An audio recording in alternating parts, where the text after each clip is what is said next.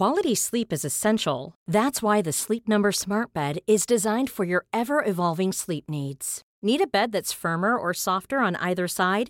Helps you sleep at a comfortable temperature? Sleep Number Smart Beds let you individualize your comfort so you sleep better together. JD Power ranks Sleep Number number 1 in customer satisfaction with mattresses purchased in-store. And now save 40% on the Sleep Number limited edition Smart Bed for a limited time. For JD Power 2023 award information, visit jdpower.com/awards. Only at Sleep Number stores or sleepnumber.com.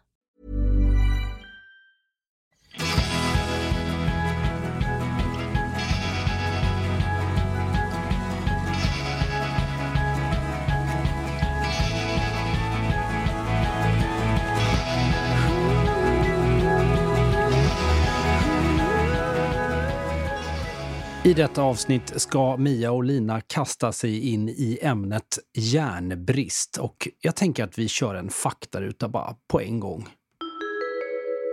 Faktaruta!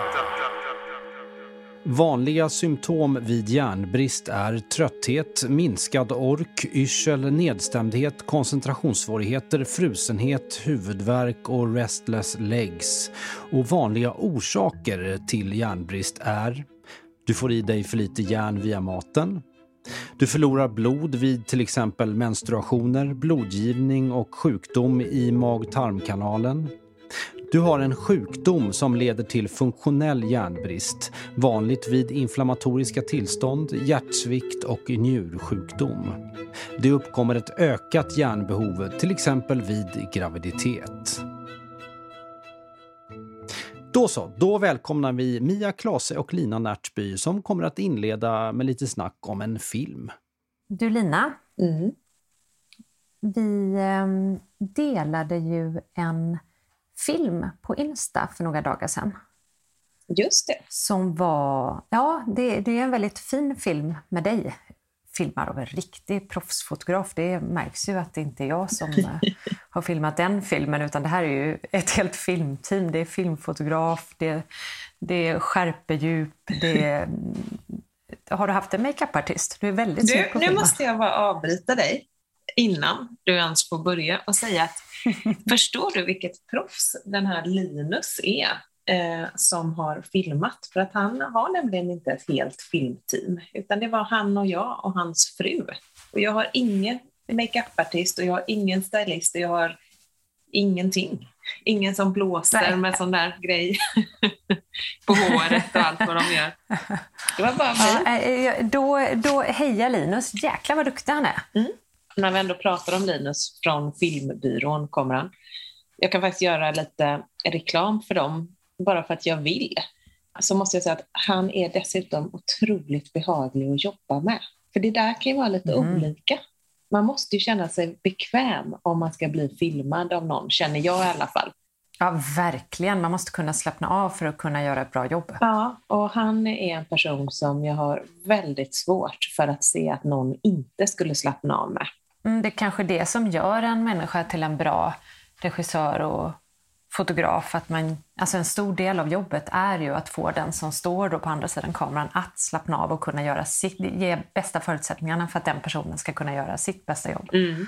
Ja, men precis. Den här filmen finns ju då som sagt var att se på, eh, på vår Insta. Den har rubriken Järnbrist. För den handlar ju om dina något svajiga, icke-existerande, höll jag på att säga, järnvärden. Ja, som inte längre är svajiga och icke-existerande. Är det någon sen som vill läsa om järnbrist så gå in på kolljärnet.se.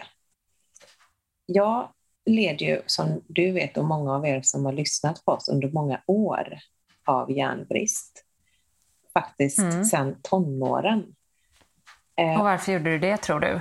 Har ni kommit till klarhet med det nu? Ja, därför att järnbrist är den vanligaste bristsjukdomen och faktiskt 10-30 procent av alla kvinnor i västvärlden lider av järnbrist. Mm. Hur stor siffra är det?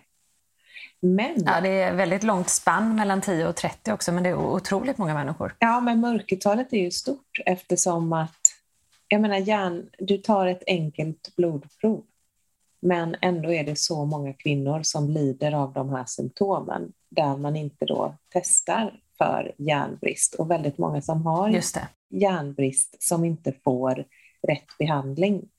Och då är det ju kvinnor generellt i fertil ålder eftersom att eh, vi då har menstruation så att vi blöder ut blod varje månad. Och har man då som jag eh, alltid har haft väldigt rikliga menstruationer så blir man ju av med stora mängder blod varje månad. Och det är då anledningen till att väldigt många kvinnor just i fertil ålder lever med det här. Och det är också vanligt att, precis, vi har pratat om det här när det kommer till klimakteriet, att det är vanligt med kvinnor i klimakteriet som besöker sin läkare och uppger klassiska symptom på att man befinner sig i klimakteriet. Oro, deppig, mm. sömnlöshet och sådär. Mm. Där man förskriver antidepressiva medel. Mm. Det har ju Katarina, en av våra gästskribenter, faktiskt talat om i en intervju som vi gjorde med henne här i podden och även Mia Lundin som vi har intervjuat.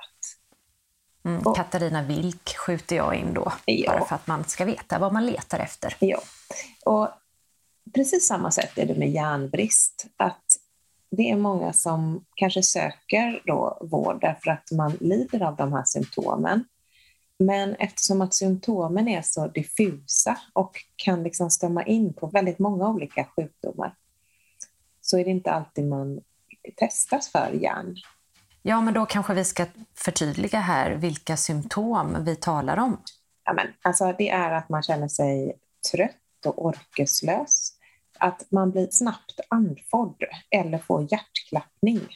Och det har ju jag fått mm. mycket, att jag har känt mig snabbt andfådd och att mitt hjärta har liksom klappat. Vet du vad, jag vet supermycket om dig, men just att du blev snabbt andfådd och hade hjärtklappning, det hade jag faktiskt inte... Nej men på riktigt, varför har du inte sagt det? Aldrig hört. Du och jag som promenerar 70 timmar i veckan. Ja. Har du gått runt med hjärtklappning och och ansträngd andning då? ja, alltså grejen är att det är väl det här som är problemet när man har levt med symptom för länge.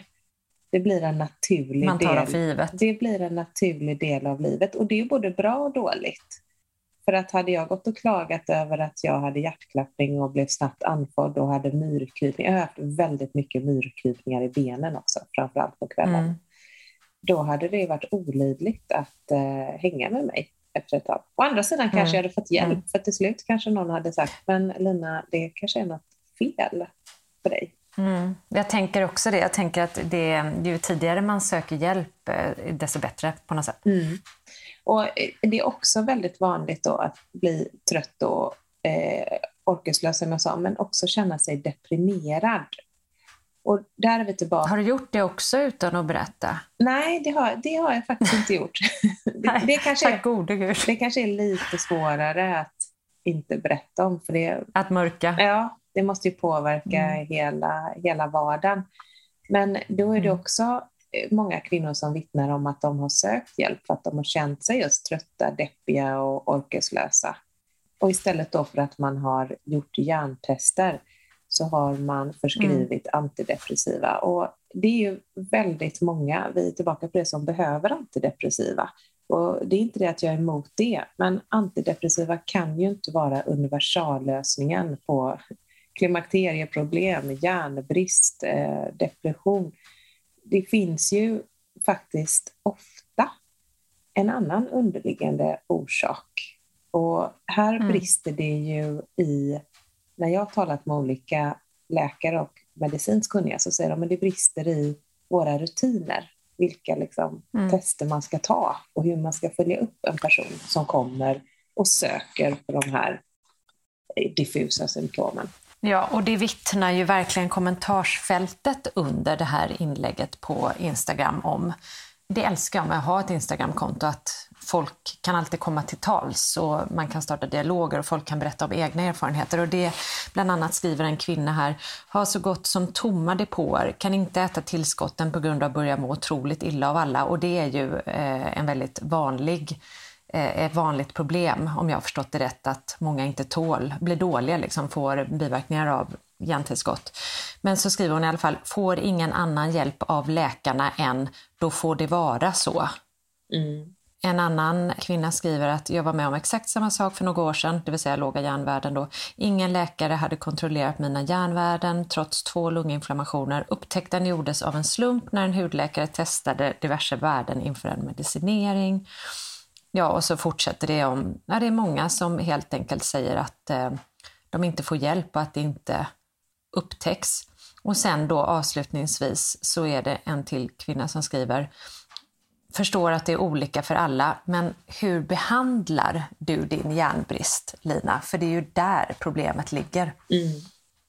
Ja, och i mitt fall då, jag berättar ju om min resa på kollajärnet.se, men i mitt fall så, jag visste, eh, när man ser tillbaka till sitt liv så är det inte alltid man kommer ihåg eh, exakt årtal eller vad som hände, men man kan liksom ha fragment av en resa.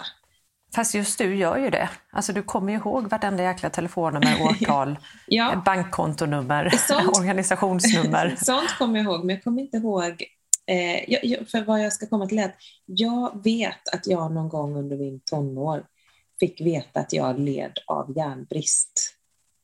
Mm. Och jag kommer inte ihåg exakt hur. Om det var att man var liksom i skolan, att man tog något test eller... Jag vet inte. Men, men någonstans i alla fall i, i eh, tonåren så, så fick jag reda på det. Och jag fick ju testa järntabletter, men där och då så visste, hade jag ju liksom noll hälsointresse framför allt och järnbrist det lät ju inte så allvarligt. Eh, och precis som den här kvinnan som kommenterade att hon mådde illa av järntabletter så har ju jag mått väldigt dåligt av järntabletter. Mm. Och kände också att, nej men gud, det här kan inte jag äta. Man kan väl må illa och bli hård i magen och det finns väl massa olika ja, det påverkar. Eh, biverkningar, eller hur? Mm, det påverkar magen framförallt, så att man antingen mm. mår illa eller kanske blir väldigt trög eller ja, inte mår bra i mm. magen. Och det är en väldigt mm. obehaglig känsla att inte känna sig liksom frisk i magen. Ja, men det är klart. Mm. Och sen så gick det då väldigt många år och under den här tiden så ha, har ju jag haft jättebra gynekologer för att du och jag delar faktiskt en gynekolog som du vet som är superbra. Mm. Men trots att jag har lyft mina rikliga menstruationer som liksom ett stort problem och vad kan jag göra åt det här? Så har det aldrig kommit upp att Lina, vi kanske ska ta ett järntest på dig Nej. Vi kanske ska testa ditt järn. Och jag har ju inte heller tagit upp det. Eh, sen blev jag gravid och med mitt andra barn fick jag inte föda honom naturligt tyvärr, utan jag var tvungen att göra kejsarsnitt. Och då har jag ett minne av... Stopp! Mm. Får jag bara säga en sak? Mm. Kommer du ihåg vad alla barnmorskor ville att man skulle göra under graviditeten? Finns det någon gravid kvinna som inte ordineras blutsaft? Nej. Nej, eh, du, du drack det också, eller hur? Jag fick järntabletter av min. Jaha, du fick mer. Alltså, blut, den där, heter det blutsaft, mm. den där mm. tyska? Den tycks vara den eh, vad ska man säga, officiella, den förankrade universallösningen på järnbristproblem vid graviditet. Ja. Ingen aning om det funkar överhuvudtaget, men eh, det, det, det, är det man får. Det tror jag att det gör. Och mitt liv kanske hade sett annorlunda ut om, eh, om jag hade blivit ordinerad blodsaft och inte järntabletter. För järntabletterna, mm. de funkade återigen inte på mig. Och jag kommer ihåg när jag var gravid ja. med Karl, det var ju under svininfluensaperioden. Så att då mm. var ju den här järntabletterna, det var ingen som tänkte på det. Jag tänkte ju på svininfluensan, inte minst för att mm. du och jag, du var också gravid och, och många av våra nära vänner, vi var ju i riskgrupp. Och nu kan man, Som gravid, ja, exakt. Mm. Nu kan man skratta åt svininfluensan, men då så var det ju lite otäckt när den kom. Ja, det var jätteotäckt och alla, återigen, barnmorskorna var ju otroligt rädda. Alltså, allting kretsade kring svininfluensan under de månaderna. Mm. Tillbaka till förlossningssalen på eh, Danderyds sjukhus. Mm.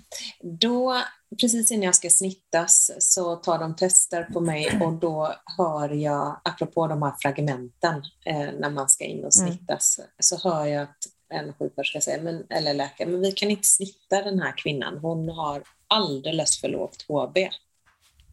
Oh no. Ja, och då kände jag, nej men alltså... Det var ändå en planerad, ehm, eh, vad heter det, ett planerat kejsarsnitt. Mm. Ja, det var ju det. Hur som helst, jag snittas i vilket fall. Jag hör ingenting mer än den kommentaren, utan de kör in mig och snittar eh, mig. Och sen hade jag ett litet knytte på vid mitt bröst eh, och en tvååring hemma. Så att den kommentaren följer snabbt i glömska. Alltså tänka på sina mm. egna hjärnvärden när man har en nyfödd bebis och en tvååring. Mm. Och dessutom gjort en rätt omfattande bukoperation. Det finns ju inte. Utan då var det ju... Och dessutom så låga järnvärden att du förmodligen inte hade förmågan att komma ihåg något. Precis. Och mjölkstockning hade jag Jobbigt också. att säga till en hjärnsvag kvinna. ja. ja. Så där och, jag hör dig, Lina. där och då glömde jag bort det igen. Liksom. Den här hjärnet, det har alltid mm. funnits. Det har funnits svininfluensa, eh, blöjbyten och allt annat som helt enkelt har prioriterats före järnet. Undrar om detta är anledningen till att du den natten då, du skulle, då jag skulle föda mm. mitt andra barn och du åkte hem till mig och tog hand om mitt första barn, Ludde. Undrar om järnbristen är anledningen till att du för några sekunder glömde att du själv hade ett barn hemma som också behövde tas om hand om. Förlåt nu, det blev, blev det internt. Jag vet, om vi inte ska, jag vet inte om vi ska utveckla den historien. Nej, får du nog berätta den historien, för annars kan man ju undra. Vem alltså... hade hand om Ninni, och Karl? Deras pappa. Vi var ju fortfarande gifta då, jag och Magnus. Så som tur var så fick ju han eh, rycka in. Så mm. här var det ju att ja, Karl, min son, är född i februari och Juni, Mias dotter, är född i juni. Och då var ju Karl bara tre månader. Ja, knappt. Och ammades. Drygt, drygt. Och ammades. Mm. När jag hade lovat att ta hand om Mias äldsta barn, Ludde, när hon behövde åka in till förlossning. Och en vardagskväll där i juni så ringer eh, Emil, Klas, eller vad mm. alltså. Så ringer Emil. Klas, jättekonstigt så här. Hej det är Klas. ja. ja, men, han heter Emil. Ja. Förlåt. Så ringer Emil och eh, säger att jag tror att det är dags nu.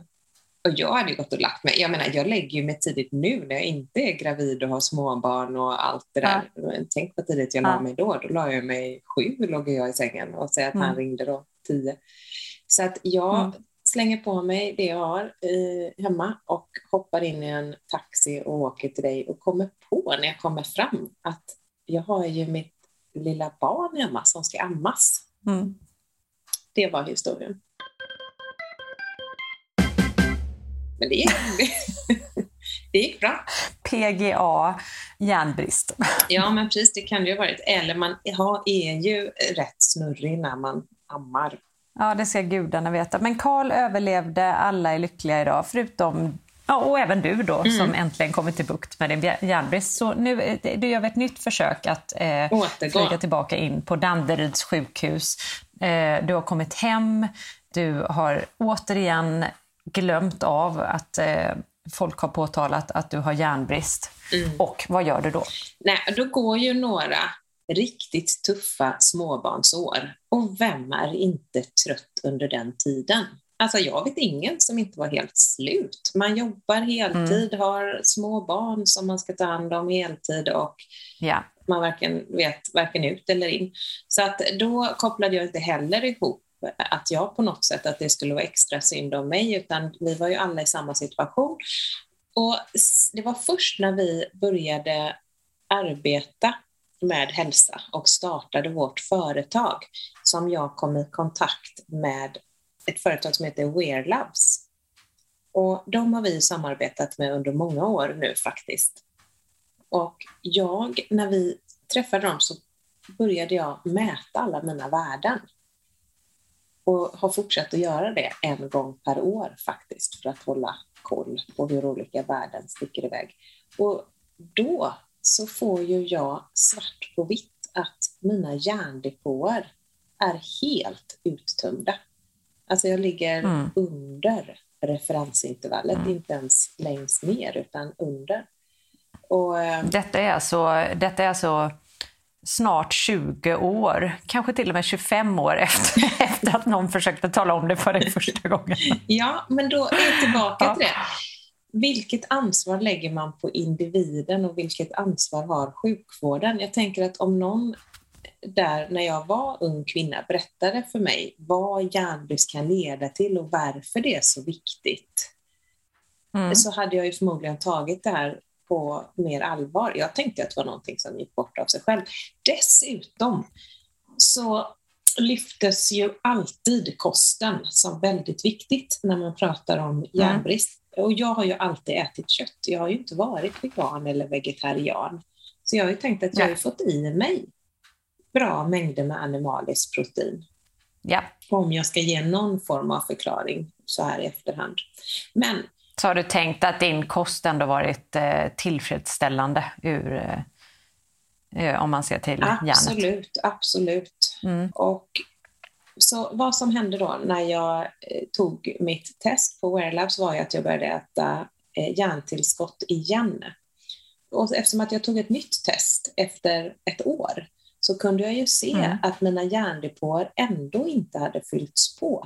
Och då åt du järn under hela det året, eller? Jag åt järn majoriteten under året, men jag säger ja. att jag åt under två månader, slutade under sex veckor, åt under tre månader, mm. slutade. Mm. Men absolut, det hade jag gjort. Men jag hade ändå inte lyckats fylla på mitt eh, liksom järnförråd ordentligt. Nej. Och det här fortsatte under två år. För jag tänkte jag får ge det lite till. Jag får äta mer järntillskott under det här kommande året. Mm. Men jag fick faktiskt ändå inte upp mina järndepåer. Och mm. då så eh, gick jag till en eh, specialistläkare som faktiskt också är gynekolog och eh, fick ordinerat IV-järn, alltså intravenöst järn. Eh, vänta, vänta, vänta. Nu, nu känns det som att vi kommer till något väldigt intressant här. Lite av eh, pudens kärna. Cliffhanger. Ooh. Ja, vi kör en cliffhanger på det faktiskt och lite musik. Så fortsätter historien alldeles strax.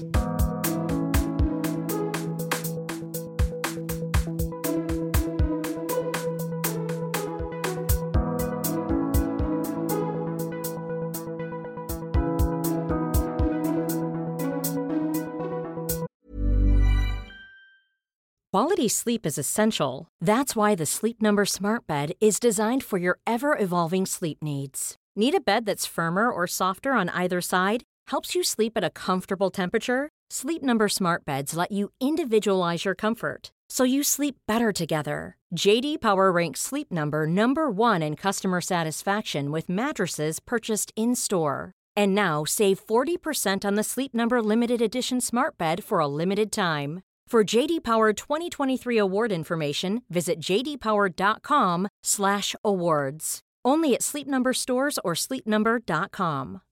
Here's a cool fact: a crocodile can't stick out its tongue. Another cool fact: you can get short-term health insurance for a month or just under a year in some states.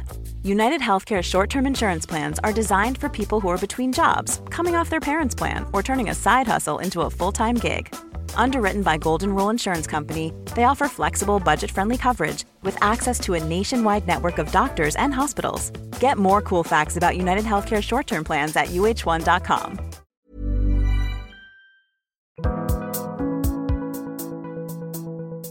Du säger intravenöst järn. Mm. För mig låter det som järn som man då sprutar in i kroppen. Typ. Jag fick ett dropp helt enkelt. Nice. Eh, så fick jag sitta i en skön stol och titta på nyheterna. Och under, eh, jag kommer inte ihåg, en halvtimme, timme.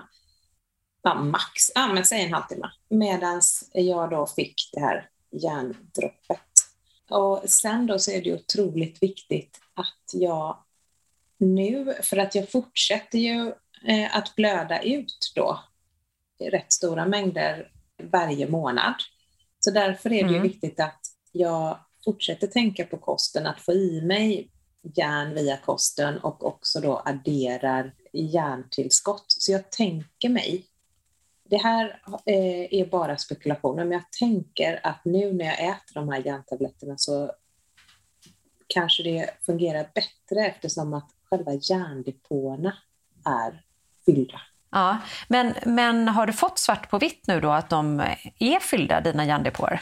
Du, det är faktiskt en väldigt eh, bra fråga, för det har jag ju inte fått, utan jag ska mäta mina värden nu.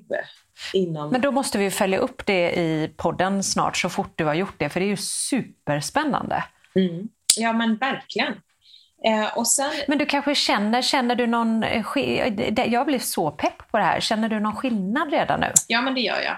Jag känner en skillnad. Jag, det gör du? Ja, jag känner den här eh, myrklypningarna i benen som jag haft jätteproblem med. Framförallt min kille som har fått så här, jag ligger bara och sparkar rakt ut om jag lägger mig för sent på kvällarna. Det har försvunnit. Och eh, andfåddheten tycker jag har försvunnit och hjärtklappningarna. Det är inte lika fysiskt påtagligt. Och den här, jag har så många frågor nu, den här då behandlingen som du fick, räcker det alltså med att man tar den en gång? Nej, utan den kan man ju behöva ta fler gånger beroende på vad orsaken är till att man har järnbrist. Eh, I mitt fall är det ju inte kosten. I väldigt många Nej. fall är det kosten. Jag tänkte att vi skulle faktiskt nämna några meningar om det när vi, eh, när vi avslutar min resa. Men det gör att jag mm. kommer komplettera, som att jag fortfarande då, jag är inte i klimakteriet, så att därför tänker jag att jag stödäter järntabletter till och från. Mm. Och så kanske du eventuellt då, eftersom för dina rikliga menstruationer verkar ju inte vara på humör och börja klinga av riktigt än, så att då kanske du faktiskt kommer behöva ta järn intravenöst någon eller några fler gånger. Ja, jag vågar inte svara på det. Låt mig återrapportera. Men nu ska jag berätta en annan väldigt intressant sak kopplat till det här. Mm. Jag blev intervjuad av en journalist angående min hjärneresa. Och den här kvinnan, hon tyckte det var väldigt intressant att intervjua mig därför att hon har själv lidit av precis samma sak som jag.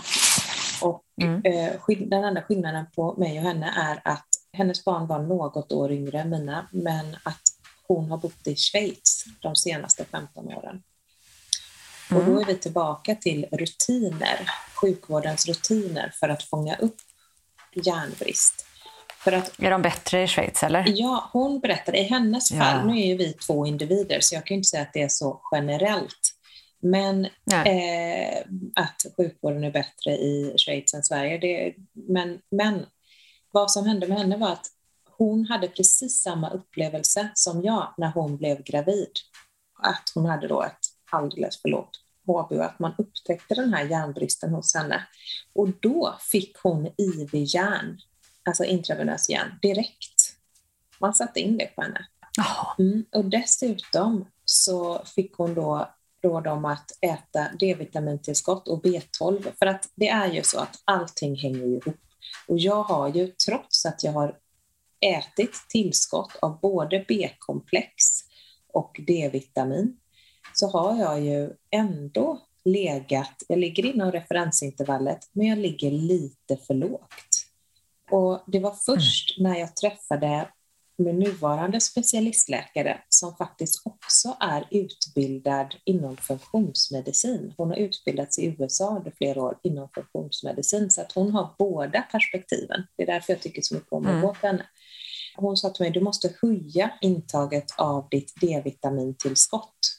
För jag berättade att jag mm. äter ju D-vitamin faktiskt året runt. Och då sa hon, ja, men du ja. måste äta ännu lite högre tillskott. Och även då Intressant. så höjde hon dosen på mitt B-komplex som jag äter, alltså B-vitamintillskott. Mm, det har ju jag också blivit ordinerad nu, trots att man trodde att man åt enligt konstens alla regler, så har jag också blivit ordinerad det, så det äter jag också. Och du äter ju precis som jag vår egna D-vitamin. Reklam för vår egna D-vitamin som är liposomal. Nu är jag nyfiken, hur mycket äter du av den nu då? Jag tar två tabletter varje dag. Mm. Och sen äter jag då det starkaste B-vitaminkomplexet och Lina, det kan vi ju berätta då för er som lyssnar att det här ledde ju faktiskt till att vi själva nu har tagit fram vårt egna B-vitaminkomplex också. Så att det kommer ju komma rätt snart. Det blir lite av en nyhet vi släpper här. Ja, och det som är så bra med vårt eh, B-vitaminkomplex som jag då ville ha, det är ju att det är aktiva B-vitaminer, så att det är ett premiumtillskott. Det är riktigt hög kvalitet. Och det mm. gillar man ju. När kommer det? Det kommer nu i mars. En fanfar på det tycker jag. Alltså det, det, det, var länge sedan jag längtade så mycket efter ett tillskott som efter det. Ja, eftersom att både du och jag äter det komplex. Så. Men jag tycker det är så roligt, eller roligt, men jag tycker det är så bra med hur vi tar fram våra egna tillskott och växer det här företaget, att det verkligen växer organiskt efter våra behov eller om vi, känner, om vi ser signaler på att våra följare och läsare efterfrågar något mer, ser de här strömmarna, så kan vi liksom anpassa hela vårt utbud efter det. Jag tycker det är så coolt att växa företaget på det sättet. Mm. När man har sån direktkontakt hela tiden med, med våra följare och ja, faktiskt målgruppen för allting. Mm. Jag tänker att eh, nästa steg är att få riktigt bra järntillskott. Går det? Ja, men det låter ju som det. Det låter ju verkligen som det. Det vore ju knäppt om vi inte tog fram ett bra järntillskott. Mm. Det är klart vi ska göra det. Det får bli vårens projekt, Lina. jag, jag tänkte så här, när vi träffade Ann Fernholm, en av våra gästskribenter, så satt vi och pratade, vi kom in på järnbrist och då sa jag till Ann, men Ann, vet du att jag är faktiskt ambassadör för Kolla järnet och jag vill bidra till att sprida information om att järnbrist är den vanligaste bristsjukdomen så att fler kvinnor och män också, men framförallt kvinnor, går och testar sig. Mm. Då sa Ann, det här är helt fantastiskt att du är ambassadör för dem, inte minst eftersom att ni nog har en stor skara följare som enbart äter växtbaserad kost. Och mm, Om man bara äter eh, växtbaserad kost så är det ju ännu viktigare att ha koll på järnet. Och så pratade vi om det lite, du var ju med på den här frukosten eller lunchen och sen när jag kom hem så skickar hon en artikel till mig och rubriken på den artikeln är Nytt projekt synar riskerna med växtbaserad kost. Allt... Mm. Ska jag läsa lite eller? Ja, gärna. Mm. Allt fler slopar köttet och går över till växtbaserad kost. Samtidigt saknas kunskap om vad proteinskiftet egentligen får för konsekvenser för hälsan, menar Ann-Sofie Sandberg, professor i livsmedelsvetenskap vid Chalmers tekniska högskola. Så den här professorn hon undersöker hur då övergången till växtbaserad kost påverkar hur mycket näring vi får i oss genom maten. Och så säger Ann-Sofie Sandberg så här, vi vet att växtbaserat är bra ur viktsynpunkt och för vår metabolism. Men det jag ser som en risk är näringsbrist för kvinnor i fertil ålder, växande barn och tonåringar. Och då mm. pratar hon om järnbrist och så hänvisar hon till Livsmedelsverkets studie Riksmaten som visar att, lyssna på det här, en tredjedel av tjejer på högstadiet och gymnasiet har järnbrist. I mm. de flesta fall så rör det sig inte om allvarlig järnbrist, men jag menar, det är ändå anmärkningsvärt att så många har järnbrist, inte minst under en tid i livet när man bygger fundamentet för sin framtid. Att gå och vara ja. trött hela högstadiet och gymnasiet, man är trött ändå eftersom att man är tonåring och har en massa hormoner. Mm. Jag tänker att det påverkar skolarbetet om man dessutom lider av järnbrist. Och det säger då också Ann-Sofie här att det gör ju att man blir trött och presterar sämre. Och det påverkar ju de här barnens skolgång. Just det. Och sen då pratar hon också om hur vanligt det är med den här bristen hos gravida. Och det mm, eh, precis. vet vi om. Så mm. att, eh, det har vi ju talat om idag. Ja. Och då säger Ann-Sofie att hon ser då att, eh, och nu är vi inne på en jätteintressant sak, för att vi pratar ju ofta om livsmedelsföretagen och vilka produkter de tar fram. Och professor mm. Sandberg då säger att allt fler företag satsar på att ta fram vegetariska alternativ till kött. Men tyvärr mm. så är då hennes bild att smak och konsistens oftast värderar, värderas högre än näringsvärdet. Och det håller ju du och ja. jag med om. Och därför så förespråkar vi ju att istället för alla de här substituten, ät naturliga källor från mm. växtriket. Eh, och så säger Ann-Sofie så här, det finns ganska lite kunskap på det här området inom livsmedelsindustrin och man tar fram produkter med dålig näringskvalitet, som en ost som bara består av stärkelse, kokosfett och salt. Om jag var mm. vegan skulle jag kräva ett bättre innehåll. Och sen så lyfter hon då Tempe och Tofu som två växtbaserade produkter som hon menar då håller högre kvalitet ur näringssynpunkt. Och eh, annars så menar hon när hon tittar på substituten till kött, på det, de här produkternas innehållsförteckningar, så misstänker hon att många växtbaserade köttersättningar inte håller måttet.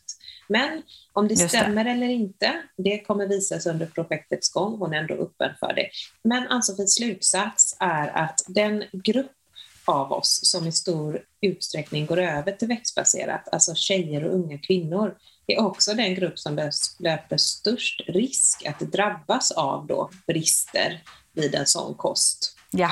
Och så menar hon att för att vi på samhällsnivå ska lyckas minska köttkonsumtionen så är det dags för en annan grupp att börja dra sitt strå till stacken. Det är fel grupp som slutar med kött. Det är framförallt medelålders män som äter för mycket kött.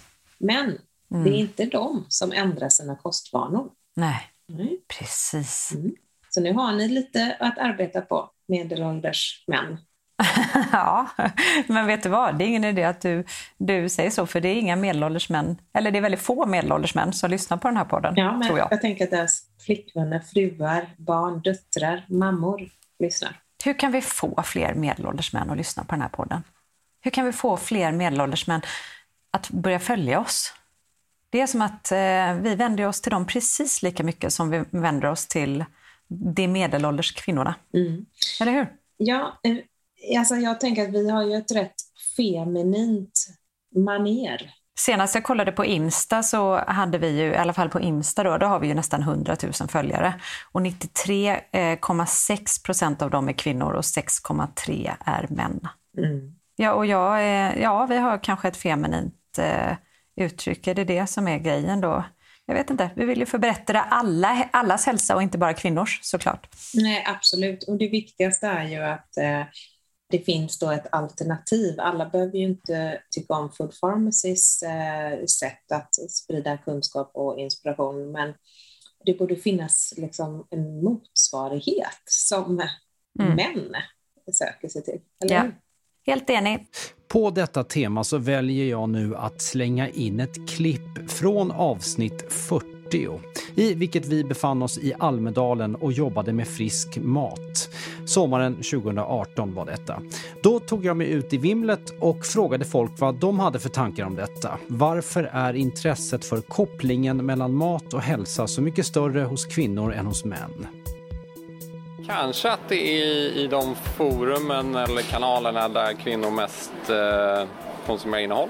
Mm. Det är därför som det är slagit där. Mm. Sen kanske kvinnor kanske bryr sig lite mer om sin hälsa och välmående. På det sättet alltså med mat och den typen av koppling. Eh, men det är, det är en bra fråga, det, så borde det inte vara. Jag tror mycket handlar om eh, intresset för det eh, och att lite, kanske lite lathet hos män. Ah. Tror jag. Eh, utan att tala ner sådär. Men jag kan tänka mig att eh, eh kvinnan är mer eh, tänker kanske på kvalitet, ett längre liv eh, och därifrån eh, sätter sig in och tar fram kunskap medan mannen är, ja, han, han vill hellre ja, liksom, jag tar det som, som finns, det är det här jag alltid har gjort och eh, har inte det kanske den energin och intresset att ta reda på, eh, på vad som faktiskt är bra för vår, våra kroppar och vår eh, hälsa och mentala hälsa dessutom. Allt, allt, det är ett kretslopp, allt hänger samman. Ja, det är väl en klassisk eh, kvinnofråga. Alltså, eh, alltså eh, en lång tradition av att mat är liksom en, en feminint kodad sak. Ja. Kan det Alltså, jag tänker väl också att det är ett större... Alltså, lagar män mat? Ja. Över, överlag, liksom, finns det, är, är det jämställt i köket? Är det så att man intresserar sig för de här frågorna? det är väl där någonstans det får börja, för jag antar att det är där man också, när man står och ska bara konkret tänka ut vad ska jag äta idag? Den ja. tanken, vem är det som driver den tanken i ja. den traditionella kärnfamiljen eller vad det nu är. Ja, Så jag tänker att det är väl någonstans där det måste börja. Sen är det ju omöjligt att veta hur, hur man ska inspirera männen till att tänka mer på sin tarmflora. Liksom. Ja, exakt. jag tror att män behöver laga mera mat själv. Ja. Börjar man laga mat så går man och köper mat och så funderar man på mat. Ja. Mm. Gör man inte det utan har en snäll mamma som lagar all mat då blir det liksom liggandes framför tvn ätandes onyttigt. Vad tänker du? Ja, jag håller med, på säga. Det är jag som lagar maten.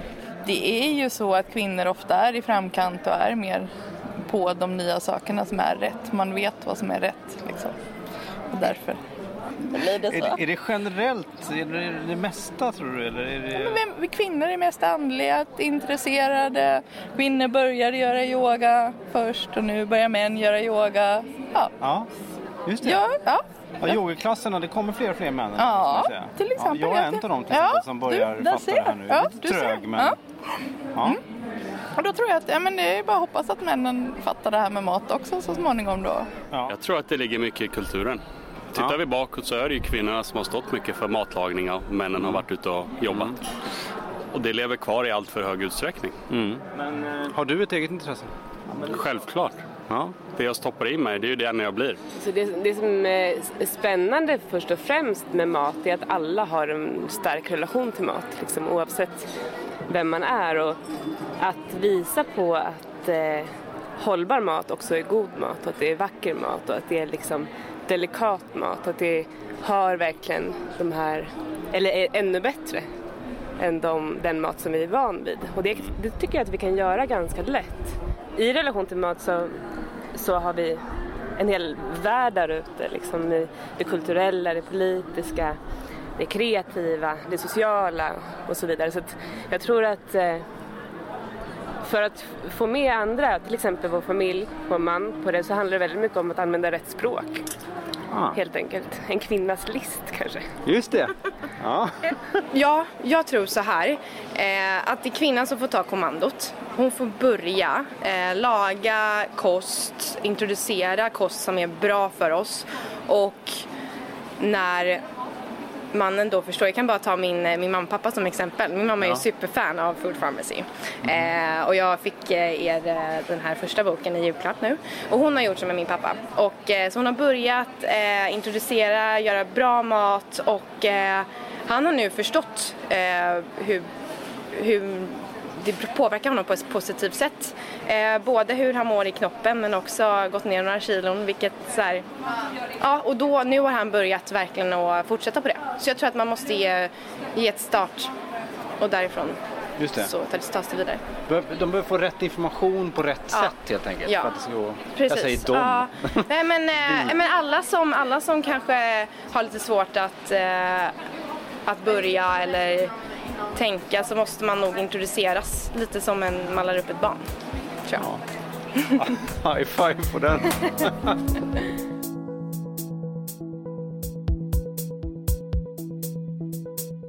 Ska vi eh, börja runda av? Ja, men Kära det tycker jag. Men eh, det var ju härligt att få dela den här järnresan och jag hoppas att jag lyckats inspirera någon att eh, ta tag i sin järnbrist. Och hur ska man göra då om man blir lite sugen på det här med intravenöst järn och sådär? Vart ska man ta vägen? Jag tycker, gå in på kolljärnet.se. Där kan du läsa. Mm. Du kan också göra ett test järnbristchecklistan där du kan yeah. svara på lite frågor. Och sen eh, om du då misstänker att du har det så ska du boka en tid på din vårdcentral och där ska du då be att man mäter inte bara HB utan att man även mäter då järnmättnad och förrådsjärn. Perfekt, jättebra start. Tack för den inputen Lina. Mm. Då avrundar vi här och så önskar vi alla hjärtligt välkomna tillbaka nästa onsdag. Ha en jättefin vecka tills dess. Kram på er. Ha en härlig vecka. Kram, kram. Du har lyssnat på Food Pharmacy-podden med Lina Närtby, Mia Klase och mig, Sebastian Ring. Jag står även för redigering och musik. Vill du ha mer av oss på Food Pharmacy så finns ju vi ständigt på foodpharmacy.se och på Instagram under namnet food underscore pharmacy. Tack, kram, hej!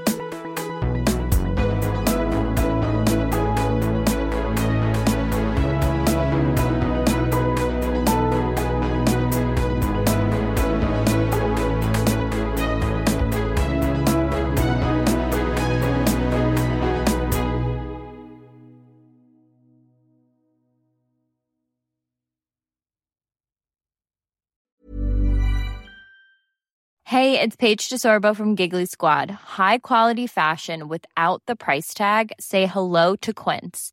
I'm snagging high-end essentials like cozy cashmere sweaters, sleek leather jackets, fine jewelry, and so much more. With Quince being 50 to 80% less than similar brands. And they partner with factories that prioritize safe, ethical, and responsible manufacturing. I love that. Luxury quality within reach. Go to quince.com slash style to get free shipping and 365 day returns on your next order. Quince.com slash style.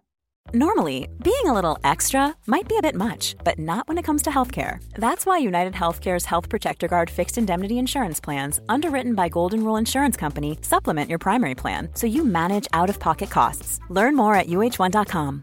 Imagine the softest sheets you've ever felt. Now imagine them getting even softer over time. That's what you'll feel with Bowl and Branch's organic cotton sheets. In a recent customer survey, 96% replied that Bowl and Branch sheets get softer with every wash. Start getting your best night's sleep in these sheets that get softer and softer for years to come. Try their sheets with a 30-night guarantee. Plus, get 15% off your first order at bowlandbranch.com. Code BUTTERY. Exclusions apply. See site for details.